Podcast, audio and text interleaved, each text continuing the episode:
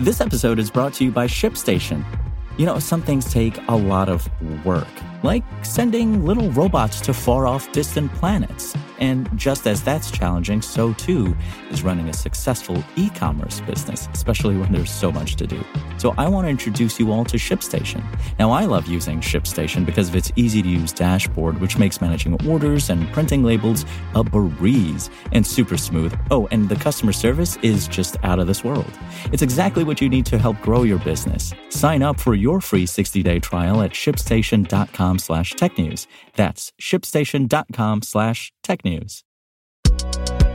This is Engadget. Here's what's happening in the world of technology.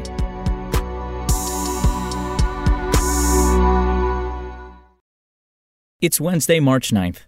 Apple has confirmed it will roll out iOS 15.4 next week.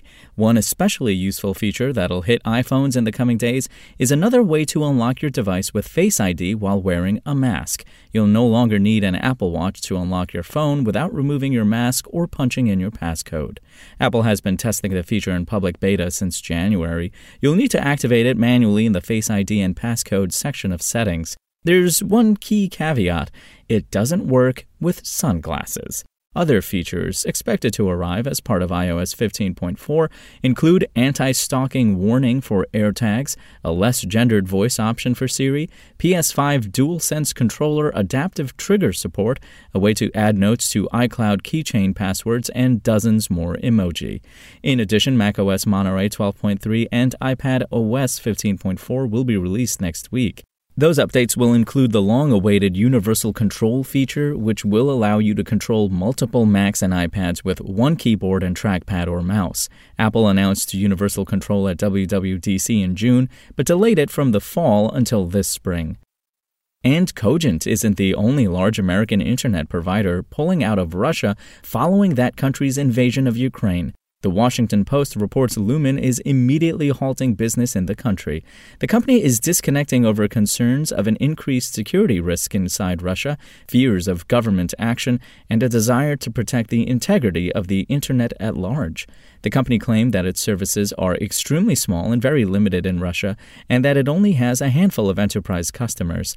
However, analysts at Kentik noted that Lumen is a major source of international data within the country, and that those customers include state owned telecoms like Rostelecom and Transtelecom. Russia should feel the impact, in other words.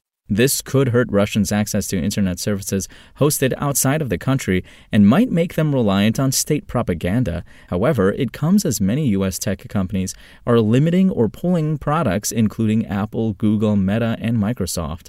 Lumen is joining a united front then. Support is growing too, as Amazon Web Services said it would stop accepting new customers from either Russia or Belarus. This isn't going as far as Ukraine wanted. It called on ICANN to boot Russia from the internet. It's still a significant move, though, and it suggests many tech heavyweights aren't worried about the threat of Russian retaliation.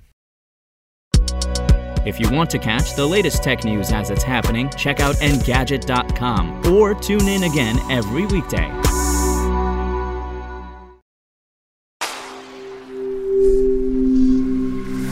Spoken Layer.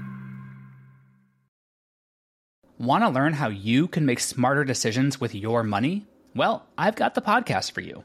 I'm Sean Pyles, and I host NerdWallet's Smart Money Podcast.